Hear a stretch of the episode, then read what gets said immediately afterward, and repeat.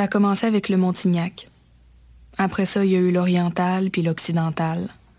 J'ai aussi essayé le paléo, le 5-2, le californien, le Atkins. Des régimes, j'en ai fait un puis un autre.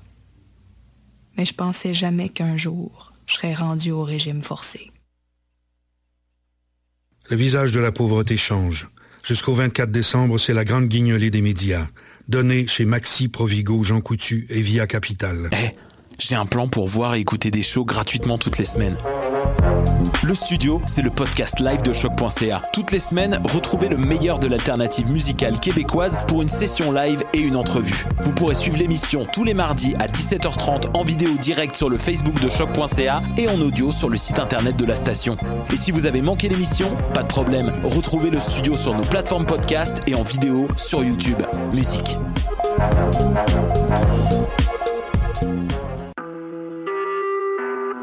Vous écoutez Choc pour sortir des ondes.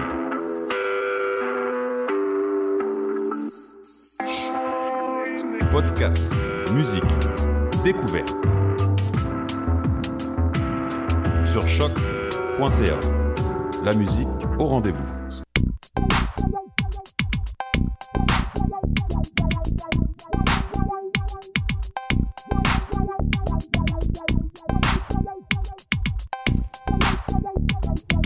Bonjour à toutes, bonjour à tous. C'est une nouvelle édition de Pop en Stock, épisode 122. Mon nom est Jean-Michel Bertium et ça me fait terriblement plaisir avec euh, du matériel de podcast de haute qualité, commençant par euh, mon acolyte, ou je suis plutôt ton acolyte dans, cette- dans, dans cette vie actuelle.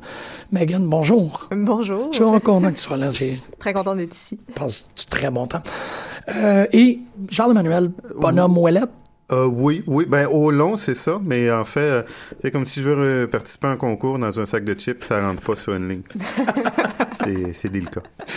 Vous connaissez Bonhomme qui est déjà venu euh, faire des, des, des rencontres et des entretiens et des capsules ici à Pop en Stock. Mais cette semaine, c'était plus important que jamais que tu fasses partie de l'émission. Et il y a plein d'autres émissions qui vont venir où tu seras plus important que toujours. La position toujours jamais. Mais aujourd'hui, puisqu'on s'attaquait à ce, ce sujet qui me, me, me tétanise pour deux raisons, en fait, parce qu'on est très proche de Noël et je n'ai pas terminé mon magasinage de Noël. Ce qui a trait de moi et de mon épouse, c'est pas si problématique que ça, mais j'ai deux enfants et c'est sûr que les jouets, ils les attendent. Donc, ça me fait très peur à l'extérieur de la radio, mais ça me fait aussi intimement pas peur, mais ça m'intimide de parler de euh, ces figurines-là parce que j'ai pas l'impression que la grande étude sur les jouets a été faite. Je crois qu'elle reste à venir. Il y a quelques textes théoriques. Megan, je sais que tu veux nous parler de, d'une mythologie de Barthes oui. et de son affection pour le plastique. Entre autres. Oui, c'est ça.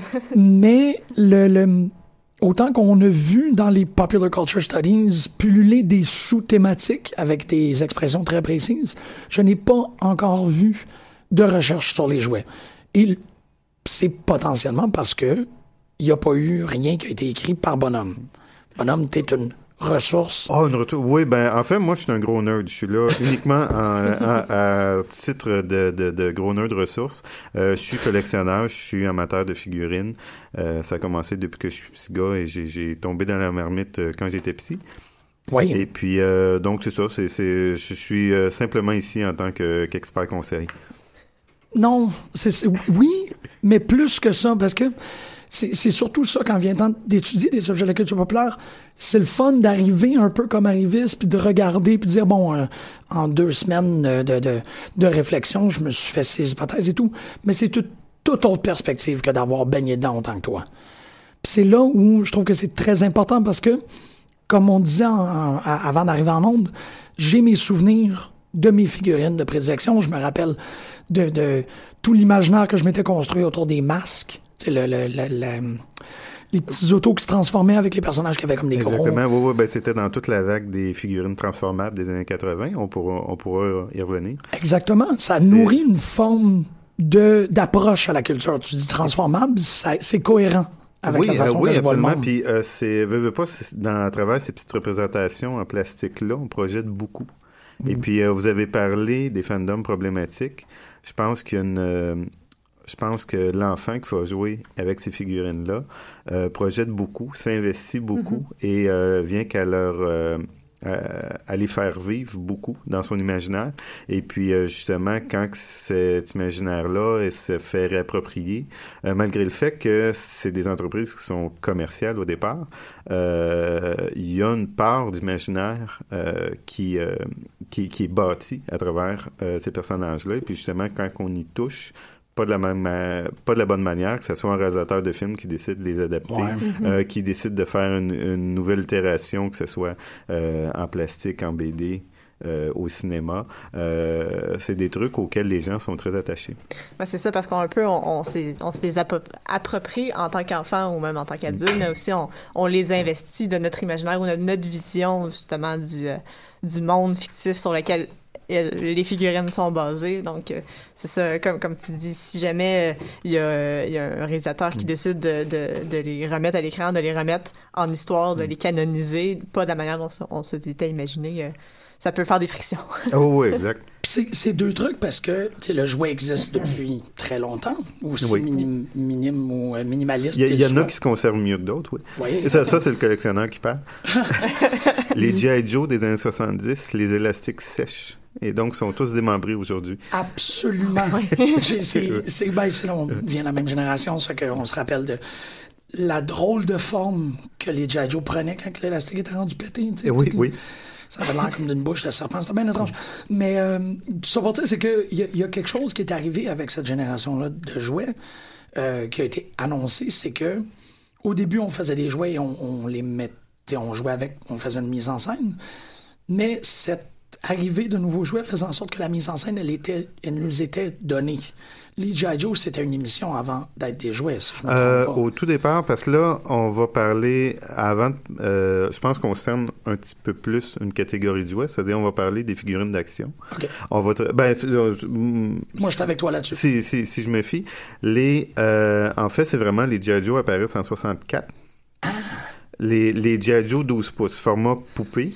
Mais le truc, c'est que c'est eux autres qui arrivent avec le terme action figure en anglais. Comme on, on en parlait euh, juste avant l'émission, Mm-hmm. les 30 secondes que j'étais là, avant d'entrer en nom. De très Euh, belles 30 secondes. C'est qu'il y a, c'est un peu euh, comme la différence qu'on va faire. Euh, tu sais, le pareil pas pareil euh, du euh, de l'appellation comics pour euh, les, euh, les bandes dessinées américaines et puis on va dire une bande dessinée en français. Il n'y a pas de péjoratif qui Ouais. est euh, qui est véhiculé euh, par le côté bande dessinée. Comics peut être un petit peu plus limitatif. Fait que là, on est arrivé avec d'autres termes comme euh, le, le graphic novel et autres. Ouais. Puis, dans, dans ce qui a trait des action figures aussi, il y a quelque chose de, de pas ambigu ni paradoxal, mais tu sais, il y a des moments où c'est pas une poupée, c'est un action figure. Ça Fait qu'il y a une hiérarchie bizarre de, dans le domaine des jouets.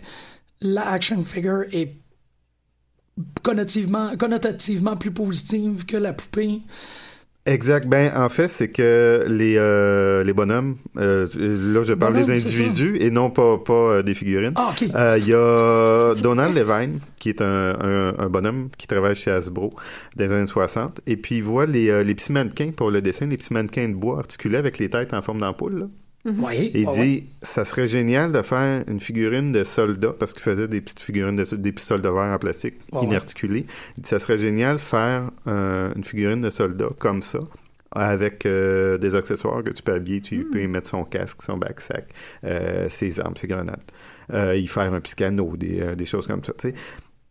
Et puis là, tous les gars, pardon, chez Hasbro disent c'est génial, mais on pourra jamais, on va jamais pouvoir vendre une poupée à des petits gars. Les parents, euh, que ce soit papa, maman, voudront jamais acheter ça à un petit gars. Fait qu'ils disent, OK, on n'appellera jamais ça des poupées, malgré le fait que les premiers G.I. Joe, ils étaient vraiment format Barbie, 12 pouces, Ouais. 30 cm. Euh, ils disent, on va jamais appeler ça des poupées, ce sont des action figures, des movable action Ouais. figures, des figurines d'action articulée. Ben, un peu, un peu comme euh, c'est une décision euh, marketing éditoriale, un peu comme le comics euh, graphic novel, Exactement. bande dessinée. Exact. Mais ça, ça désigne à la fois justement comme on essaie de hiérarchiser le graphic novel, c'est c'est plus le fun, c'est plus C'est bon, plus adulte, c'est plus, la plus, ouais. ouais, c'est ça que les. Mais aussi, euh, ça désigne aussi un format, là. donc le format graphic novel ou la action figure. La action figure était pas comme les poupées qui existaient déjà non plus. Exactement. Au début, là. il était, mais, mais je suis certain, est-ce que tu parles des mégots? Euh, Mego, ça rentre dans les action figures, mais ça, ça suit. Mego sont un format un petit peu plus psy, arrive dans les années 70. Sont, je pense que sont 8 pouces, les Mego. Et puis, euh, c'est ça. Jajo est, est, un petit peu plus grand, vraiment format Barbie. Euh, Mego est un petit peu plus petit. Il y a eu beaucoup de licences qui ont été adaptées sous forme Ben oui. Mego. Il y a eu des, des, des personnages euh, créés. Euh, c'était euh, Mego, c'était une firme de jouets. Donc, euh, il y avait Action Jackson qui était leur héros générique. Oui, exactement, le Action Jackson. Et puis, euh, moi, j'en avais un. Il y avait le Action Jackson des années 70, barbu. Moi, j'avais le pas barbu et je trouvais qu'il ressemblait à Daniel Lavoie. Et puis, euh, qui était comme, qui était vraiment comme un G.I. Joe. C'est comme un homme d'action qu'on peut habiller de différents trucs, mais il y a eu plein, plein de licences. Les Ben où oui. ils ont fait, euh, notamment, euh, Star Trek, la planète des singes, et j'en passe. Marvel. Marvel, oui, c'est ça. Ils ont fait les, les, les- c'est euh, Mego a fait les premières figurines de super-héros, de premières figurines articulées de super-héros. Ouais. Ah, c'est ça. Parce qu'ils ont fait les formats poupées, bon, euh, euh, qui, qui, ils prenaient bien soin de ne pas dire que c'était des poupées, mais les formats, c'est ça, c'était comme une petite poupée de 8 pouces articulée qu'on pouvait euh, déshabiller avec les gants de Batman et Robin qui étaient impossibles à mettre. Ouais, en tout cas, on pouvait les mettre, mais c'était impossible de jouer avec sans qu'ils les perdent. Et puis, euh, ils ont fait aussi, appelait- à l'époque, ils appelaient ça des mini-figures, donc euh, des, des, des mini-figurines. C'était les figurines de 3 pouces, 3 quarts, 4 pouces. Ah. Donc, euh, 10 cm environ. C'est vraiment le format qui a été standardisé par la suite avec les figurines de la guerre des étoiles qui arrive en 77. Ah. Et puis là, à, à l'époque, même quand ils sortent ces figurines-là, il y a uniquement 12 figurines au départ. Pour Star Trek? euh, non, pour, Pour euh, pour, euh, Wars. Star, Wars. Pour, pour, pour, euh, la, la, des étoiles, la, vraiment la, première série. Oui, A New Hope. Vraiment, là. Exactement. Là, et puis ils les appellent les mini-figurines parce qu'il y y a une collection de poupées aussi, de poupées euh, 30 cm, 12 Ouais, ouais. pouces, qui, je crois, et puis ils l'abandonnent tranquillement pas vite à l'entour de l'Empire contre-attaque. Ah. Et puis, en fait, c'est que l'idée de faire des figurines plus petites, de, c'est ça, 3, pouces, 3 quarts, Ouais, ouais. 4 pouces, euh, c'est que ça donne plus de possibilités au niveau des, des jouets. Euh, c'est-à-dire des, des, euh, des, euh, des véhicules. Ah, Euh, ok. parce Ah, que ben oui. en faisant un G.I. Ben Joe oui, 12 c'est pouces, ça. ils ont fait des Jeeps, mais tu sais, je veux dire, c'est gros comme. gros?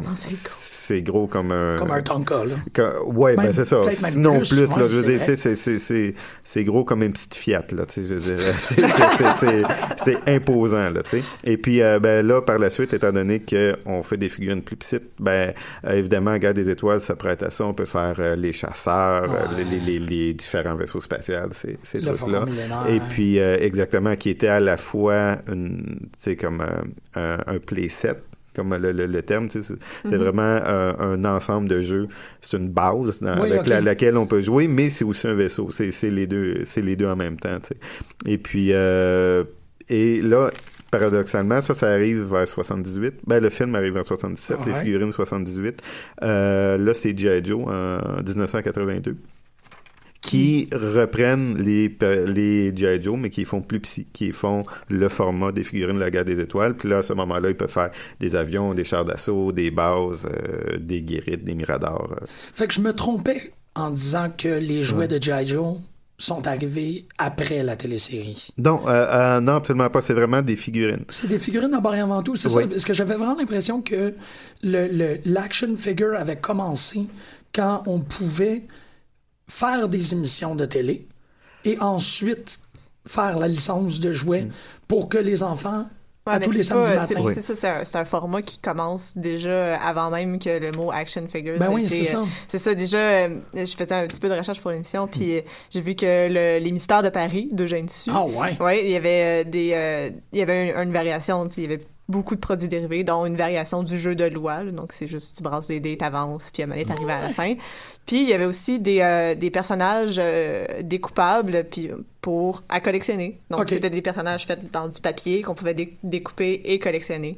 Puis, euh, c'est vraiment plus avec Disney qu'on voit que le, le- le marketing basé autour du Les personnage les, les, ça les, euh, les toutous, c'est ces trucs-là qui ça se développe vraiment avec Disney puis c'est ça t'as, t'as la famille t'as Mickey et ses amis Ah, puis on leur fait des poupées des euh, des, des, des petites même je sais pas s'il y avait des figurines à l'époque mais c'est Euh, vraiment Souvent, euh, c'était moins articulé. C'était plus Ouais, comme euh, des, euh, des, euh, des peluches, des toutous. Ouais. Euh, Ouais, oui, il y avait aussi des, des produits dérivés. Je sais qu'avec euh, la, la Belle et la Bête et euh, Blanchesse et, et les Sept Nains, il y avait déjà des accessoires en fait pour euh, qui, qui fitaient avec le, le film. Par Ouais. exemple, dans La Belle et la Bête, il y avait la fleur. Vous pouvez acheter la fleur. Ouais. euh, la. Ok, tu parles, ok, ok, pas, pas le, le, celui de 80 des années 90, non. Euh, non, je sais pas. Ouais, parce que celui des années 90 de Disney, euh, Ouais. c'était Mais déjà avec Blanche-Neige, il y avait, Ouais, ça ouais, c'est les- 1937, les- là, ça il y avait vraiment des toutous, des sept nains, ces trucs-là. Il y a, il y a- savais il y a pas beaucoup de photos de. Ouais. On voit Walt avec euh, entouré des, des, des, des toutous dans son bureau, euh, ces trucs-là. Euh, puis euh, tu posais une question intéressante quand on parlait de l'émission. Est-ce que ces produits dérivés-là ont eu des influences sur certaines œuvres? Et puis là, on parle Mhm. encore de le- avant l'arrivée des figurines articulaires proprement dit. Dans les pierres à feu, les euh, deux, trois premières saisons, euh, on a, c'est vraiment une comédie de situation de couple essentiellement. Ils n'ont Mhm. pas d'enfants encore. Et puis Agathe, euh, Boum Boum arrive plus tard. Et puis euh, quand Agathe arrive, la fille des, des pierres à feu, donc euh, Fred euh, et Delima, au début ils ont dit ça va être Fred Junior. Il pitch ça, là, tu sais, en, Mhm. en idée. Et puis, euh, Anna ou Barbara, un des deux, les, les deux Oui. euh, producteurs et réalisateurs de la série, disent ça serait plus intéressant que ce soit une petite fille. Si on, fait, si on en fait des poupées, les, les petites poupées de filles vendent mieux. On va pouvoir aller chercher une part de marché qu'on n'a peut-être pas avec Ça, les déjà, déjà, on basait l'histoire, on essaie de créer une histoire pour vendre des produits dérivés. là. C'est c'est là où je trouve cette dynamique-là vraiment intéressante parce que la, la deuxième saison où toutes les, tu sais, toutes les, les bris d'actes ou les changements de saison permettaient un remaniement à la fois de l'histoire, mais de, des produits dérivés. Fait que c'est c'est très évolutif, je trouve, comme, Exactement. comme domaine. Tu peux faire une, euh, tu peux faire le- le- la lignée complète d'un fandom en regardant, bon, comme tu dis, tu sais, on avait besoin de ça, on a regardé le marché pour ça, on a rajouté, tu sais, on, on voit pourquoi est-ce que tel ou tel personnage a été ajouté à ce moment-là. Je trouve ça Ouais. fascinant. Puis, euh, Euh, euh, juste- excuse-moi, euh, juste vas-y, vas-y, vas-y. rapidement, Oh, je oui, veux dire, oui. l'œuvre qui littéralise vraiment ce processus-là de créer des histoires pour des personnages et pour vendre des personnages en forme de jouets, c'est Histoire de jouets, Toy Story.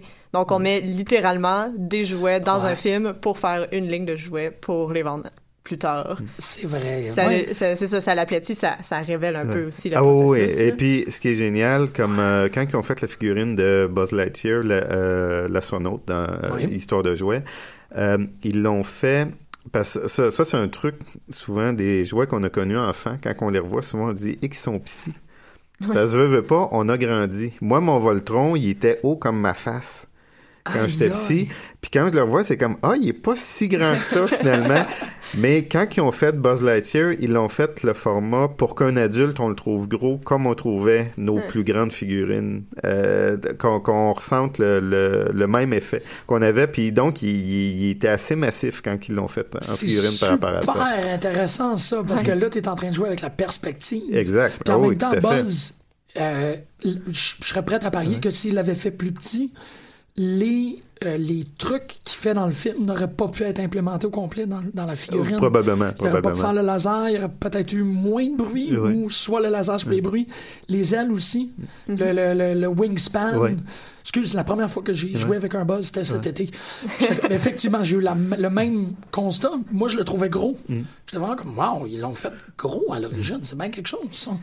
Ça, ben, ça, ça, ça témoigne aussi d'un- d'une espèce de démarcation. Au début, ça, les jouets étaient tout petits, mais étaient majoritairement destinés aux enfants. Aujourd'hui, tout le monde est intéressé par les action figures. Ben oui. On rentre dans un bureau, euh, dès qu'on rentre dans le département d'informatique, moi évidemment je travaille en jeux vidéo, en animation, ces trucs-là, tout le monde a des figurines sur le bureau, ou à peu près, mais euh, n'importe quel département d'informatique, euh, tu vas avoir une figurine, puis tu sais, il y a des figurines, je crois c'est vraiment euh, qui visent le marché Oh oui. plus adulte, Ben que ça oui. soit, évidemment il y a les figurines de sport, que là c'est sûr que tu peux atteindre, tu fais une figurine d'un d'un gardien de but, euh, tu fais une figurine de Carey Price, ça peut intéresser un gamin qu'un fan de hockey Ah plus oui. vieux. Puis avec le niveau de réalisme et de détail dans les figurines, c'est sûr. Et puis euh, souvent c'est des figurines qui sont même plus articulées. Non, c'est ça, c'est des sculptures. c'est- des sculptures.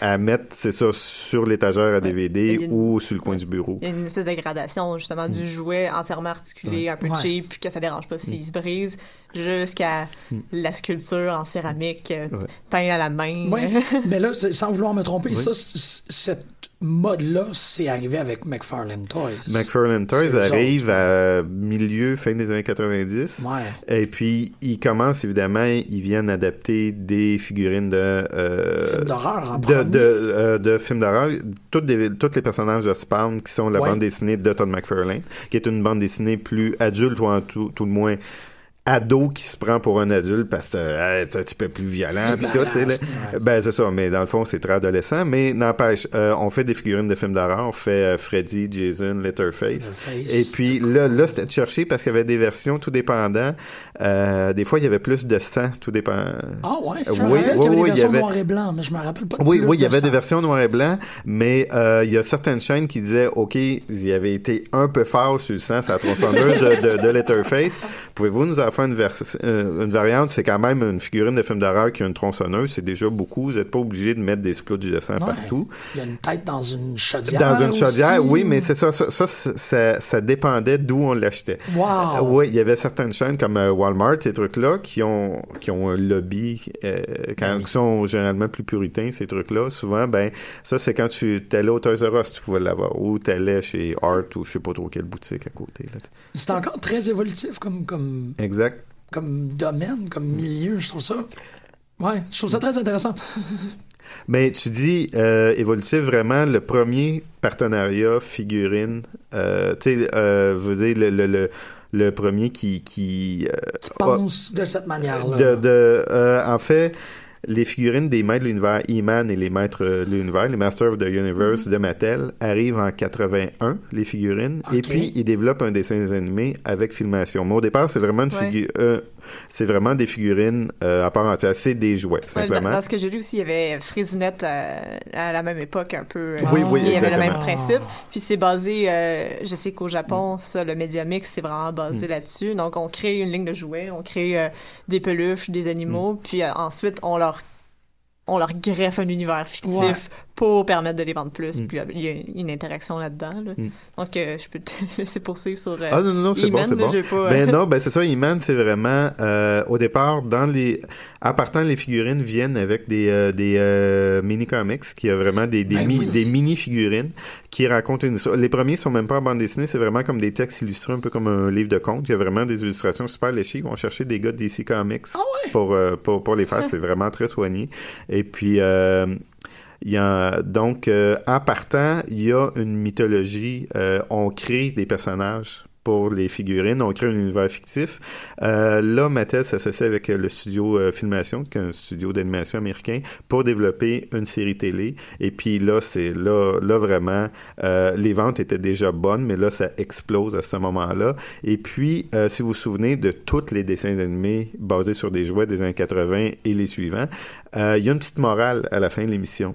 Il y a une petite vignette. Une Oui. petite vignette où on vrai. dit ah ben tu vois aujourd'hui euh, tel méchant joue avec du feu c'est pas très bon jouer avec du feu parce que tu pourrais brûler euh, ta maison tes doigts et ou tes jouets et puis euh, c'est les studios filmation c'est pas des groupes de pression de parents ceux qui nous ont saboté tellement de trucs euh, un petit peu plus caustiques qu'on aurait pu apprécier quand, on était petit là c'est c'est pas le cas c'est vraiment les studios qui disent c'est vraiment une pub de jouets animés d'une demi-heure faut faire quelque chose pour ça. On va racheter des petites vignettes morales à la fin. Puis là, par la suite, euh, G.I. Joe, les... Euh, non, Transformers, on avait pas mal. En tout cas, une puis un autre euh, se mettent... euh, se mettent il y en avait pas? Non, non, il y, en avait pas. J'ai Et comme un souvenir comme s'il y en avait, mais c'est peut-être pas le cas, c'est même ça.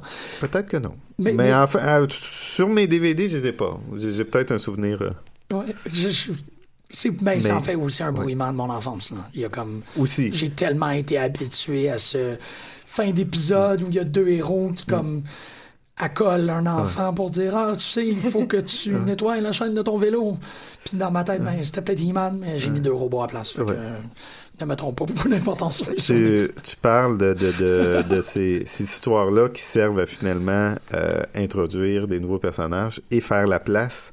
Parce que là, veux, veux pas, les, ils ont un temps euh, d'étalage donné, ces Ben figurines-là. À un moment donné, ben, après deux, tu sais, un an, deux ans, trois ans, ben, ils, ils retiraient euh, des tablettes. Euh, le film, il a donc il y a un long métrage animé des Transformers en 86. Oui. Et la première demi-heure sert essentiellement à tuer toutes les vieilles figurines. C'est pour ça que c'est- une hécatombe très particulière. Je me l'ai retapé cette année, ce film-là, puis j'ai fait quand... Ah ouais, c'est vraiment violent parce qu'il tue tous les personnages, puis euh, sur les suppléments du DVD, tout le monde dit, ben oui, c'est vraiment comme, ben c'était les jouets qui étaient, qui étaient discontinués. Et Donc, tu es aussi Optimus. Prime. oui, oui, oui, exact. Ça, là, Et le- puis, on devait faire place à la nouvelle ligne de jouets. Et puis, donc, il y en a qui sont reformés. Ah, OK, bon, de son cadavre, on crée un, un nouveau personnage, puis Wow. tout. Mais c'était vraiment l'idée de, ben, les, per- les jouets sont discontinués. Iman, par contre, il y avait des rééditions. Euh, les personnages principaux étaient réédités pratiquement sur toute, euh, toute la ligne. Ça me semble super intéressant Ouais. parce que c'est vrai, cette formulation-là, il faut faire attention. Il faut pas que ce soit des pubs d'une demi-heure pour tes jouets. Les, les bonus qui sont comme, ben oui, il fallait qu'on fasse, la ligne de production Il y, a, il y a une façon, ou il y aurait une façon de voir ça comme étant très mesquin. Oui, Mais non, oui, ils ben, sont absolument. très comme, ben oui, man, c'est le même. C'était ça notre job. C'est ça. Puis effectivement, je savais pas pour les pour les He-Man, euh, les, les, les mini-comics, mais il y a énormément de gens très intelligents qui ont travaillé. Ben oui, très euh, entre autres, sur les mini-comics, il y a, euh, euh, et puis sur la, la, la, la série euh, de Iman et les Mains de l'Univers, il y a, c'est euh, Paul Dini et puis Bruce Timm. Bruce Timm en illustre Ah! quelques-uns, d'ailleurs. Il commence chez Filmation, qui est un studio d'animation, puis c'était des jeunes qui sortaient de l'école. Bruce euh, Paul Dini, c'est, euh, Paul Dini, c'est donc le créateur de Lost. Ouais. Et puis, euh, Bruce Timm, c'est son acolyte pour. Batman The Animated Series. exactement, qui fait tout ce qui est DC animé depuis le début des années 90. Wow! Parce que c'est ça, ça a été quand même une usine de gens extrêmement créatifs. Tout le monde a un peu passé à travers ça. Euh, je sais qu'il y a toute la... Je pense Gerber, il y a une bonne, bonne gang aussi des, des écrivains de comics des années 70 qui, lorsque la vague elle a commencé un peu à, à, à tituber puis à pencher, ben ils sont retrouvés à faire du jouet. Oui, ben oui, exactement. Euh, Jack Kirby, qui, qui a créé comme le quart des super-héros qu'on connaît, euh, Il avait c'est, fait- en fait, a, a jamais fait beaucoup d'argent de sa vie euh, parce qu'il était finalement toujours travailleur autonome, payé à la pièce, malgré Ouais. le fait qu'il a créé euh, Fantastic Four, malgré le fait qu'il a créé... Et j'en passe, et j'en passe, et j'en passe. Euh, quand ils ont fait les Super Powers, qui était une euh, collection de Kenner, qui est une collection de jouets de Kenner, basée sur les super-héros de euh, DC Comics, à ce moment-là, ils ont demandé à Jack Kirby de faire euh, des, des dessins de concept, puis de redesigner certains de ses personnages. Parce qu'à un moment donné, ils ont décidé, OK, le gros méchant de la série, c'est pour être Darkseid, donc Mhm. le méchant des New Gods de euh, Jack Kirby. Et puis, il a redesigné pratiquement tous ses personnages forward comme figurines euh, pour cette ligne-là. Et puis, à ce moment-là, ça a été un des contrats les plus lucratifs qu'il a fait de sa Ah. carrière. Il a illustré des euh, emballages pour des figurines Big Jim aussi, qui était un peu l'équivalent euh, de, qui était un peu l'équivalent de G.I. Joe, qui était comme un homme d'action un peu passe-partout, puis dépendant des tenues qu'on lui achetait, euh, il pouvait devenir euh, alpiniste, chasseur de gorilles, euh, et j'en passe. et puis, il y a eu une durée de vie, peut-être 10-12 ans en Amérique du Nord, mais il a continué plusieurs années euh, de plus en Europe. Et puis, euh, c'est ça, si vous vous promenez sur Internet, il y a des superbes... Euh, il avait fait le, le Wolfpack, qui était comme un groupe d'aventuriers téméraires dirigé par Big Jim. Et puis, euh, c'était c'était Jack Kirby qui avait fait les, euh, les concepts et les dessins pour les emballages là-dessus. C'est incroyable. C'est ça, c'est un, c'est une histoire. C'est un, c'est un oral history, là. c'est une histoire oubliée des dynamiques. Exact. Ben, euh, comment il s'appelle euh, il, y a une- il y a eu des figurines, ça c'est vraiment extraterrestre, mais il y a eu des figurines de Rambo des années 80. que c'est pas correct d'avoir des figurines de Rambo malgré le Ouais, quand t'es un gabin. Et puis d'ailleurs, de First Blood. Euh, non, c'était basé sur Rambo 2. euh, principalement sur Rambo 2. Il y a juste Rambo Colonel Trotman qui était le, son, son supérieur dans le film.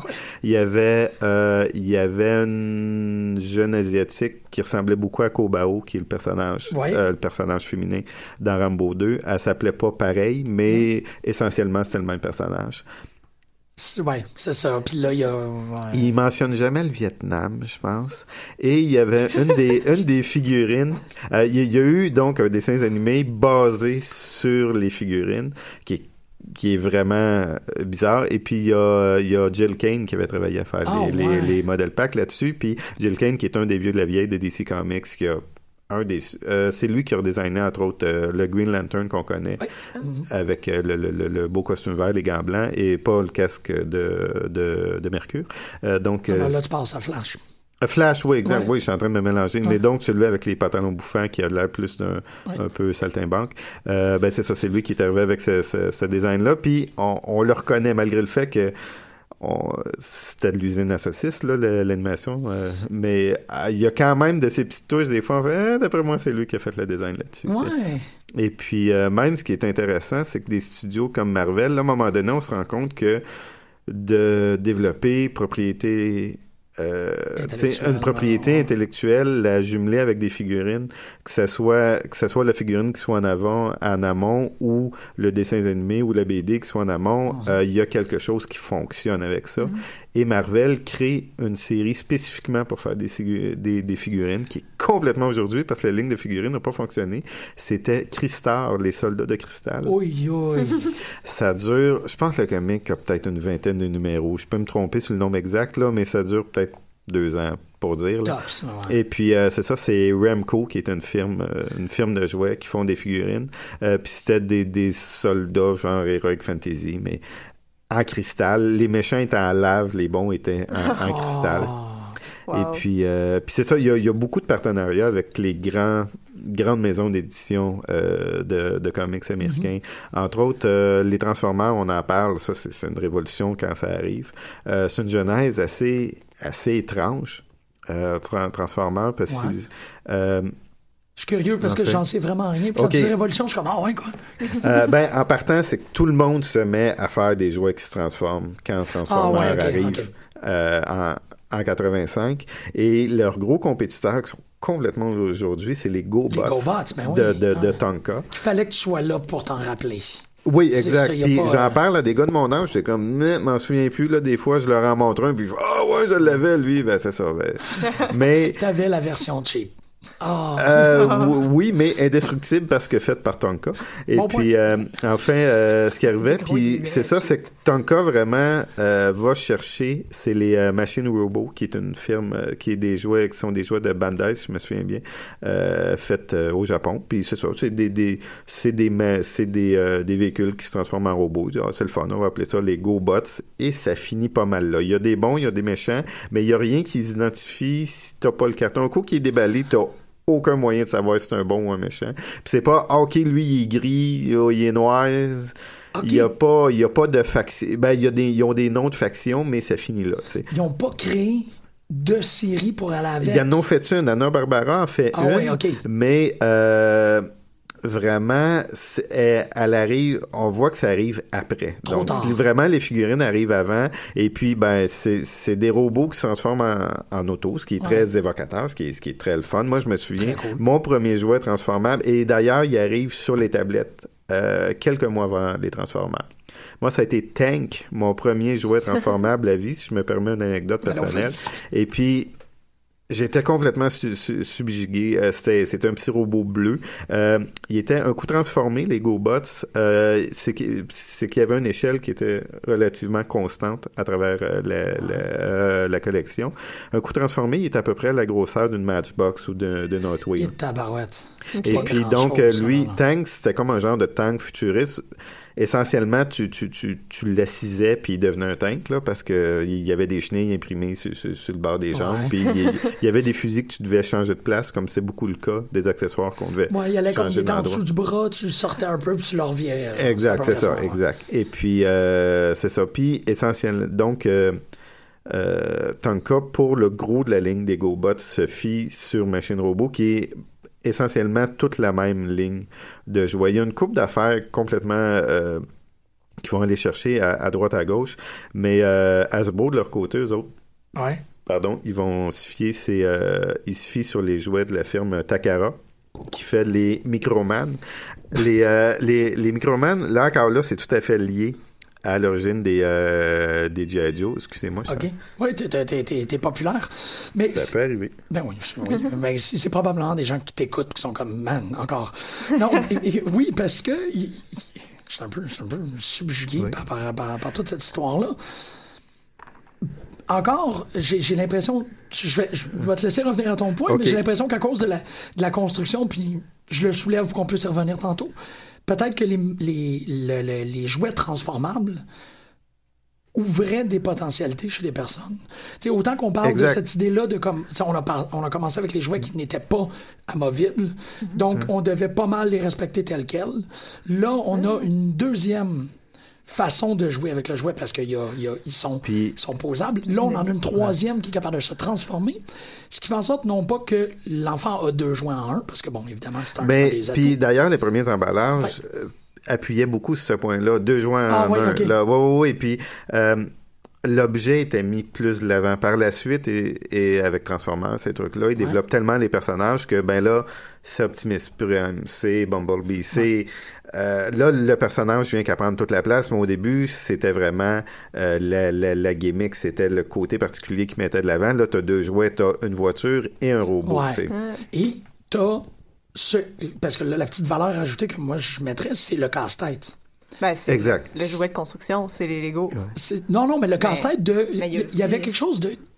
Il y avait une forme, ou du moins, je reviens à, à- Ouais. à mon enfance, il y avait une fierté d'être capable d'assembler Optimus Oui, Prime comme il faut. Oui, oui, de le oui. Je me souviens très bien. Mon premier Transformers, cette fois-là, c'était Skywarp. C'était le, le jet noir et mauve des méchants. Étape. Ça m'a pris une heure le transformer. Il y a des étapes.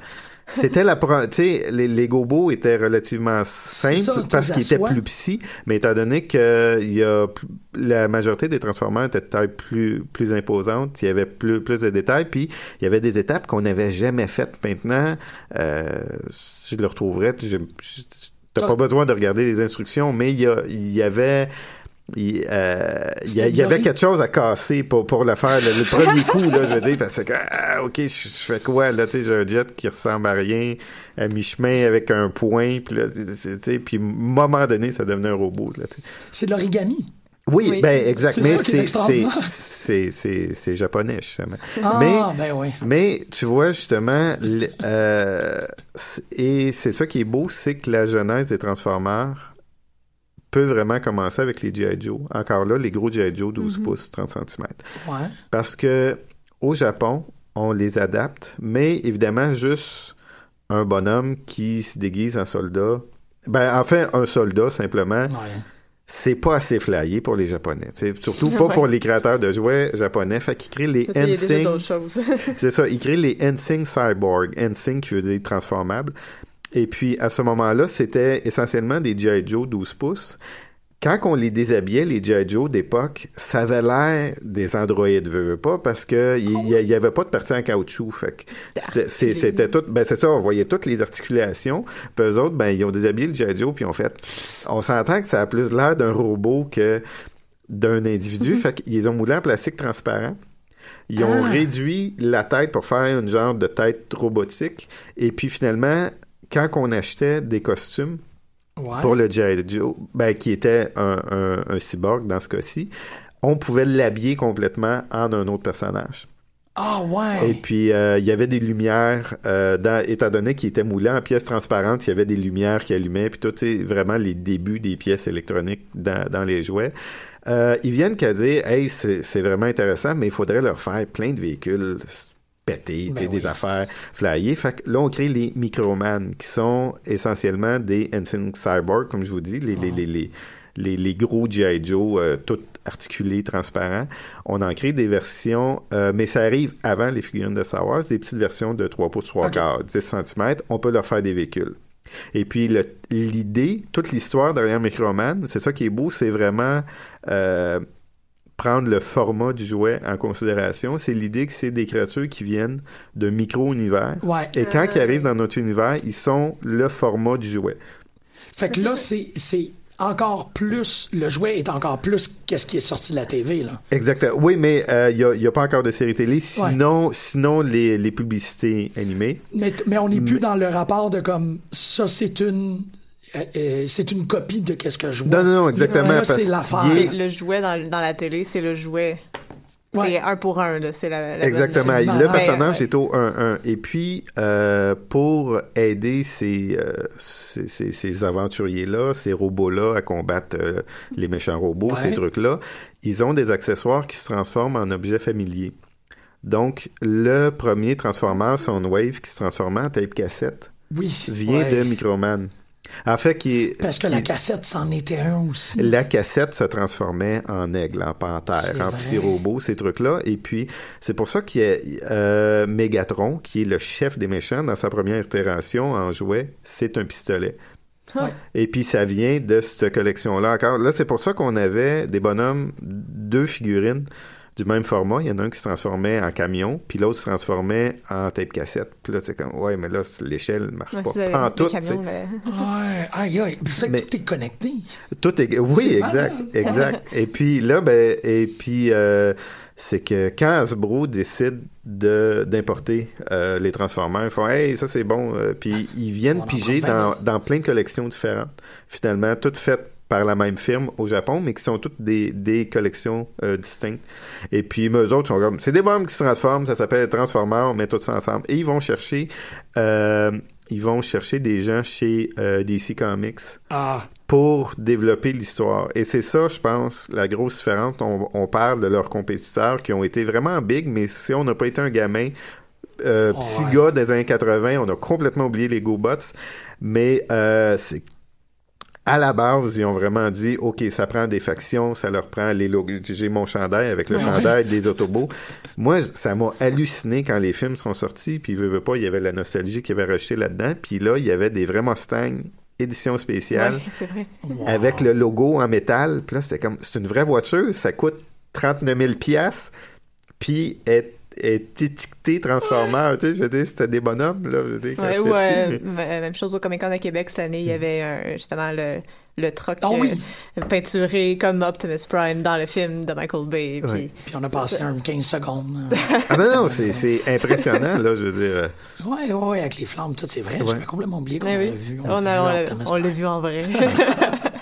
Moi, j'ai, vu Bumblebee au Comic Con de Montréal. Mais euh, ce que tu disais sur les euh, justement le- le- les, les figurines qui sont un pour un, un peu comme pour euh, suggérer justement le jeu dans la fiction, Mm. ça me fait penser à la fin de Lego Movie où on, on Ouais. voit que le film, dans le fond, c'est juste qu'est-ce qui se passe sur la table de jeu. Exact. Puis Ah. c'est ça, là, il y a comme une mise en abîme de l'histoire du jeu, de, de qu'est-ce qu'on est en train de faire, mais aussi sur, euh, sur les Lego, qui sont un jeu de construction. Il faut pas coller les Lego. Non. Il faut leur laisser leur potentialité Mm. C'est, c'est, c'est le point, c'est ça. Ouais, d'ailleurs, on, on vient de gâcher la fin pour ceux qui l'avaient C'est pas un vu. film extraordinaire, ça, la que vous voyez de La, la morale, ne Mm. pas coller les Lego. Non, la, la morale, c'est Non, vraiment parce que le, le personnage de Will Fa- Will Ferrell a une, une, euh, une orientation très rigide sur l'utilisation des jouets.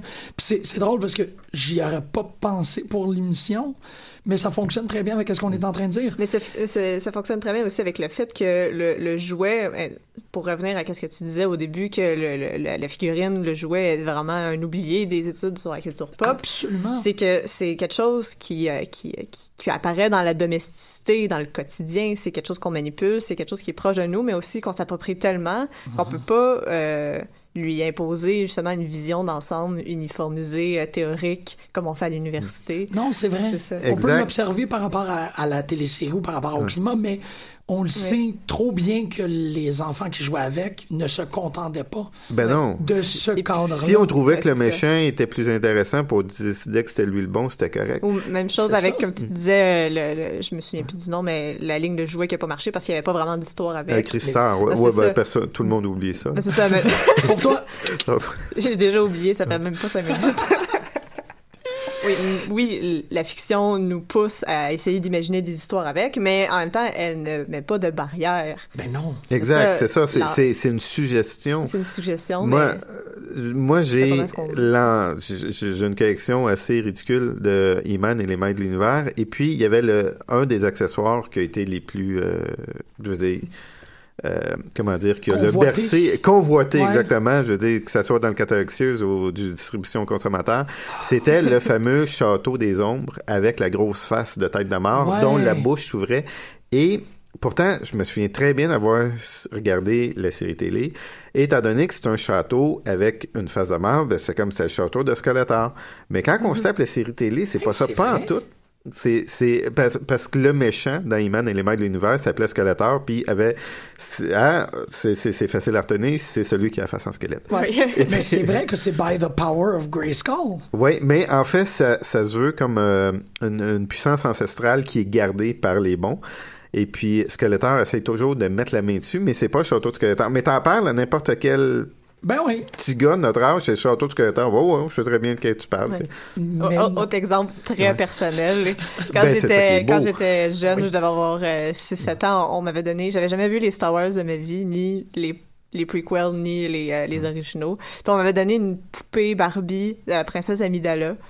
Puis Ah, ouais. moi, elle avait l'air vraiment evil, fait que moi, c'était la méchante. Ben oui, ça a l'air d'une genre de Ah, méchante. Oh, oui, c'est ça, ouais, ouais, le, ouais, le ben, c'est visage blanc, avec la Genre- ligne rouge dans, dans le visage. C'est Un genre de. Dragon Lady, Oui, exactement. c'est ouais. ça. Elle avait une robe en feu. Puis C'est ça, c'est c'est pour dire que c'est malgré tout, quand on est enfant, le- la, la fiction ne va jamais mettre de barrière Non. sur, les interprétations qu'on peut faire de l'objet. là. pour, pour être dans cette mouvance-là, je me rappelle d'avoir été, euh, de, durant mon enfance, d'être allé acheter un jouet féminin qui était, tu sais, comme, parce que c'était très rigide à cette époque-là, il y avait les allées pour filles, Oh, les oui. allées pour gars. Là, on est encore un dans... peu de même des fois. C'est là. un- ouais, effectivement. Il y a des pressions. Mais j'étais allé en chercher une parce que j'avais, parce que ça balançait pas dans mon équipe. Oui, oui, je Ça me tout prenait quelqu'un qui a une autre dynamique, comme dans un party de Donjons et Dragons, t'as un healer ou t'as T'as une, pas cinq une- barbarians autour de la table. C'est ça. Tout le monde était comme. Je me rappelle de la réaction de ma mère qui fait. Parce que c'était. Peut-être que tu serais capable de le nommer. C'était des, des, euh, des filles avec des ailes en plastique découpées qui virevoltaient très, très, très rapidement. Tu peux les attacher barre en barre d'une pièce. Ah oui, ça oui. leur faisait une zipline. Je trouve ça badass. Ok, oui. Il y avait eu les Sky Commando, qui était la version pour gars, que je m'en souviens uniquement par rapport au catalogue, du- aux distributions consommateurs. Qui existe que- maintenant sur Facebook, hein? Ah, ça se peut, ça se je peut. pense, je pense qu'il y a comme une communauté de collectionneurs qui sont sous ce nom-là. Ça Ah, ça, serait, ça tout à fait cohérent. Mais en tout cas, je, je sais qu'il y avait des trucs, euh, tu parles, euh, Ouais, faire des genres de tyroliennes. Je sais qu'il y avait une ligne pour garçons qui s'appelait les Sky Commando qui ont duré un Noël Mais et moi, qui sont disparus pas par pour la suite. pas pour, c'est, c'est, Ouais. c'est fort possible. Il y a eu, ça c'est intéressant, on parle d'Iman, parce que c'est ça, un peu oublié aujourd'hui, mais ça a vraiment été une ligne super importante. Ben oui. Euh, et je comprends pas pourquoi ils l'ont pas refaite, mais ils sont venus qu'à faire She-Ra, la princesse de la puissance, qui était la sœur jumelle qui vivait dans un autre univers de He-Man, mu- euh, Musclar, pour ceux, euh, pour Ouais. les, les, les, fans français qui nous écoutent. Et d'ailleurs, moi, je me souviens Bonjour. très bien que je regardais ça comme euh, tout le monde de, de, De ton âge. de, notre âge, on, on, on- la plupart du temps, on les, trou- on les voyait en anglais au début. Fait que c'était comme des images intéressantes et évocatrices qui, c'est comme, hey, c'est mes figurines qui bougent ou celui que j'ai vu au magasin que j'ai pas nécessairement, mais c'est le fun, je le vois aussi. Et on comprenait absolument rien de ce qui se passe. Ben, globalement, mais il y a quand même des subtilités qu'on perdait pour cause de, on parlait pas anglais. Et puis, quand Iman est arrivé en français puis il l'a appelé Musclage, j'étais comme, c'est quoi, c'est bien niaiseux son nom. Iman, ça veut rien dire dans ma tête d'enfant. Ben oui. Et puis c'est ça. Pour moi, c'était juste, c'était comme s'il s'appelait Michel ou tu sais euh, Jean-Jacques. Mais puis, il- puis c'est ça, Musclage, je trouvais ça ben trop dirigé, tandis que Iman c'était encore plus dirigé. Mais enfin, j'étais pas bilingue à l'époque. Ouais, ben j'avais ça avec Dragon Ball. Ouais. Je me rappelle d'essayer de Ah, vouloir ok, oui, devancer les publications de Dragon Ball, puis clairement de pas lire. Mais euh, et donc pour revenir à She-Ra, c'était donc euh, c'était la, la, la sœur jumelle de He-Man et ils ont fait une collection de jouets avec des châteaux, avec euh, des créatures, des monstres. Euh, Puis c'est ça, c'était des princesses guerrières avec des épées, des trucs comme ça. Et les deux lignes étaient parfaitement interchangeables à la, la même échelle toutes. Ah ouais! Oui, oui, oui. Et puis, en fait, c'est que euh, c'était des saisons euh, He-Man et les Mains de l'Univers qui est un méga succès. Euh, c'est deux saisons sur trois ou quatre ans. Et Ah. d'ailleurs, c'est un format particulier parce que c'est le premier euh, dessin animé qui est pas conçu pour le samedi matin. C'est le premier dessin animé euh, qui est conçu pour jouer la semaine. On parlait en direct syndication. Donc, c'était directement, c'était des saisons de 65 épisodes pour jouer cinq fois par semaine. Wow. Ah, OK. Et puis, euh, Il donc... perce un marché totalement nouveau. Exactement. ce. Là, c'est ça. Pour ça, encore là, c'est qu'on on va mettre des morales parce qu'on va se faire arracher la Ben tête. Là, je veux dire, c'est ben trop clair qu'on va vendre des bébelles, tu sais. Man. Et puis, c'est ça. Là, c'est vraiment. Euh, puis, à un moment donné, c'est qu'ils viennent qu'avoir tellement d'épisodes que les studios, euh, les, les, les, les réseaux disent, ben c'est correct, on peut les repasser en boucle à l'infini. Là, on en a, c'est ça, deux, deux saisons de 65. Fait que euh, là, ils décident, OK, bon, les. Euh, Mattel commence à faire les princesses de la puissance, donc. Ouais. Euh, ben, Filmation dit, OK, on va faire... À ce moment-là, là, il développe un dessin animé sur She-Ra et il présente les nouveaux personnages de He-Man, étant donné que la, la collection de jouets continue. Euh, à ce moment-là, il est présent dans la deuxième série, qui est une série à la fois pour filles et pour garçons. Et puis, ce qui était génial, ben, c'est que les, les, les, les, les méchants grotesques, les monstres des jouets euh, de He-Man pouvaient très bien servir de monstres dans Wow. une collection de princesses guerrières. C'est génial, ça. C'est vraiment intéressant. ouais. Et je comprends pas pourquoi ils l'ont pas refait, honnêtement. Mais à ce temps, Ouais. il- des fois, il va avoir des. S'il va y avoir une propriété, c'est ça qui va être euh, décliné en jouet, ben vraiment, il va y avoir une. Comme là, euh, récemment, je me promenais dans, dans l'allée des jouets, on parlait de temps des fêtes qui s'en vient. Ils ont fait le même. euh, ils, a- ils ont fait des poupées, des figurines des, de toutes les héroïnes de DC Comics, mais euh, sont pas à la même échelle que les jouets de Ah, garçons de Batman puis Superman. Effectivement, j'ai remarqué ça. Son format poupée comme les autres poupées de petites filles, tu sais. OK. Et puis euh, c'est ça, She-Ra et Man, c'est ça qui était vraiment sympathique parce que c'était pour les deux. Ben, quand même un one-shot, là. Ça, c'est pas vraiment revenu après. Non, ben pas, pas que je sache. Puis ça permettait parce que c'est, c'est- ça peut paraître banal que les formats soient similaires, mais ça faisait que c'était cohérent qu'ils jouaient dans le même monde. Exactement. Tu bon, pouvais oui. vraiment les faire interagir, puis c'était vraiment comme un, un set complet à, à faire. Ben oui. C'est beaucoup plus progressiste que qu'est-ce qu'on pourrait, que ce qu'on serait porté à croire. Imaginez. Moi, j'avais euh, une, int- une interrogation parce qu'on parle de, de, de jouer pas mal de- d'univers de fantasy ou de science-fiction depuis le début, mais euh, Ouais. c'est ça. Puis les figurines, ça se, ça se situe un peu justement dans ces genres-là. Contrairement aux jouets qui existaient avant, qui étaient vraiment des jouets qu'on appelle d'imitation, donc des jouets de médecins ou des, euh, des trucs qui imitaient la vie des, réelle. euh, des outils. Ouais, c'est euh, ça. Mais c'est les figurines de, de sport ou de lutte qui font référence à des objets, à des objets, à des, des choses qui existent pour de vrai, mais aussi qu'on qu'on veut garder avec nous. Je sais que mon père, euh, il collectionne des bobbleheads des joueurs du Canadien. Ok, bon, c'est oui. ça. Quel imaginaire que ça peut évoquer? Pourquoi on veut collectionner ces, ces figurines-là ou pourquoi on voudrait jouer? Est-ce que c'est parce est-ce que ça fictivise le réel ou c'est parce que je, trouve que c'est un objet qui a un statut un peu particulier. Il y, a, il y a un côté, ben c'est un peu comme les collections de cartes de hockey ou ces trucs-là, c'est c'est de Mhm. dire, euh, c'est qu'à un moment donné, c'est apprécier euh, une discipline sportive et puis euh, s'en approprier, puis c'est un hobby qui est complètement parallèle. Ouais. Je pense que les, les premières figurines des années que, euh, de sport vraiment un petit peu plus poussées apparaissent dans les années 80, ça s'appelle les starting line-up. Au début, c'est juste des figurines de baseball, si je me souviens bien, et ils font des joueurs d'à peu près toutes les équipes et un seul expo. Parce que bon, les expos étaient pas étaient pas au sommet de la. Tim Raines? Euh, je pense que c'était je pense que c'était Tim Raines. Nice. Je pense que oui, je pense que oui, avec sa belle grosse moustache. Ouais. Et puis euh, donc euh, et puis c'était des figurines qui venaient avec une carte euh, comme une carte à collectionner, Ouais. une- que ce soit une carte de baseball ou de hockey, et puis ils viennent qu'à décliner après ça euh, donc les quatre sports majeurs euh, aux États-Unis, donc euh, football, hockey et basketball. Ah, c'est une bonne question. Parce que moi aussi, je.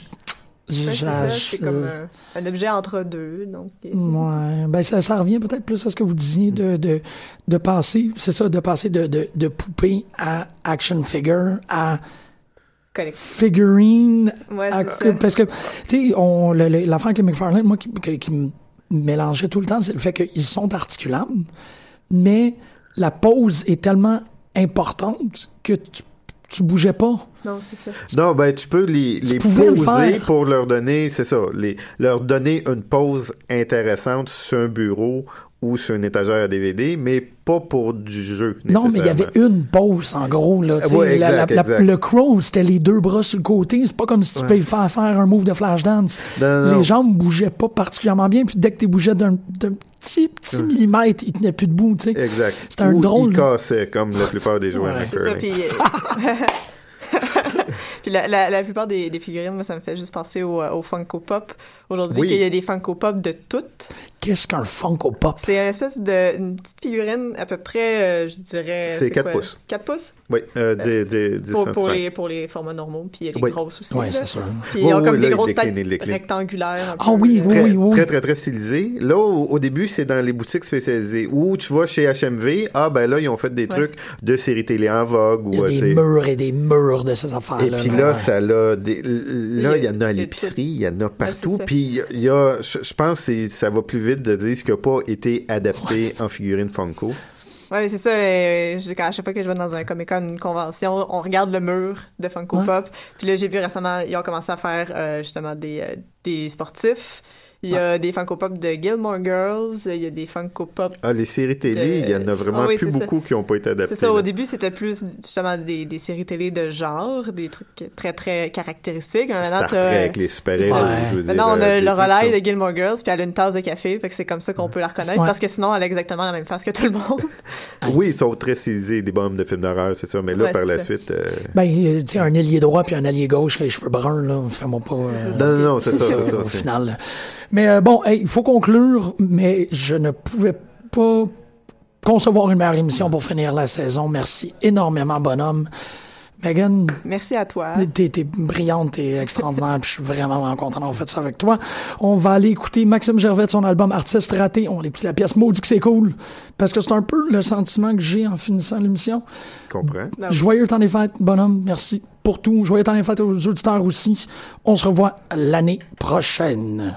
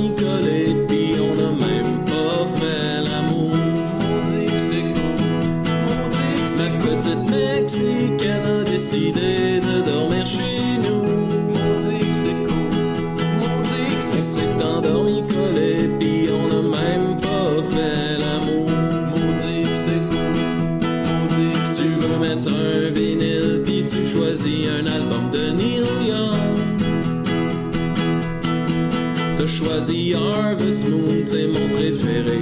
Maudit que c'est cool.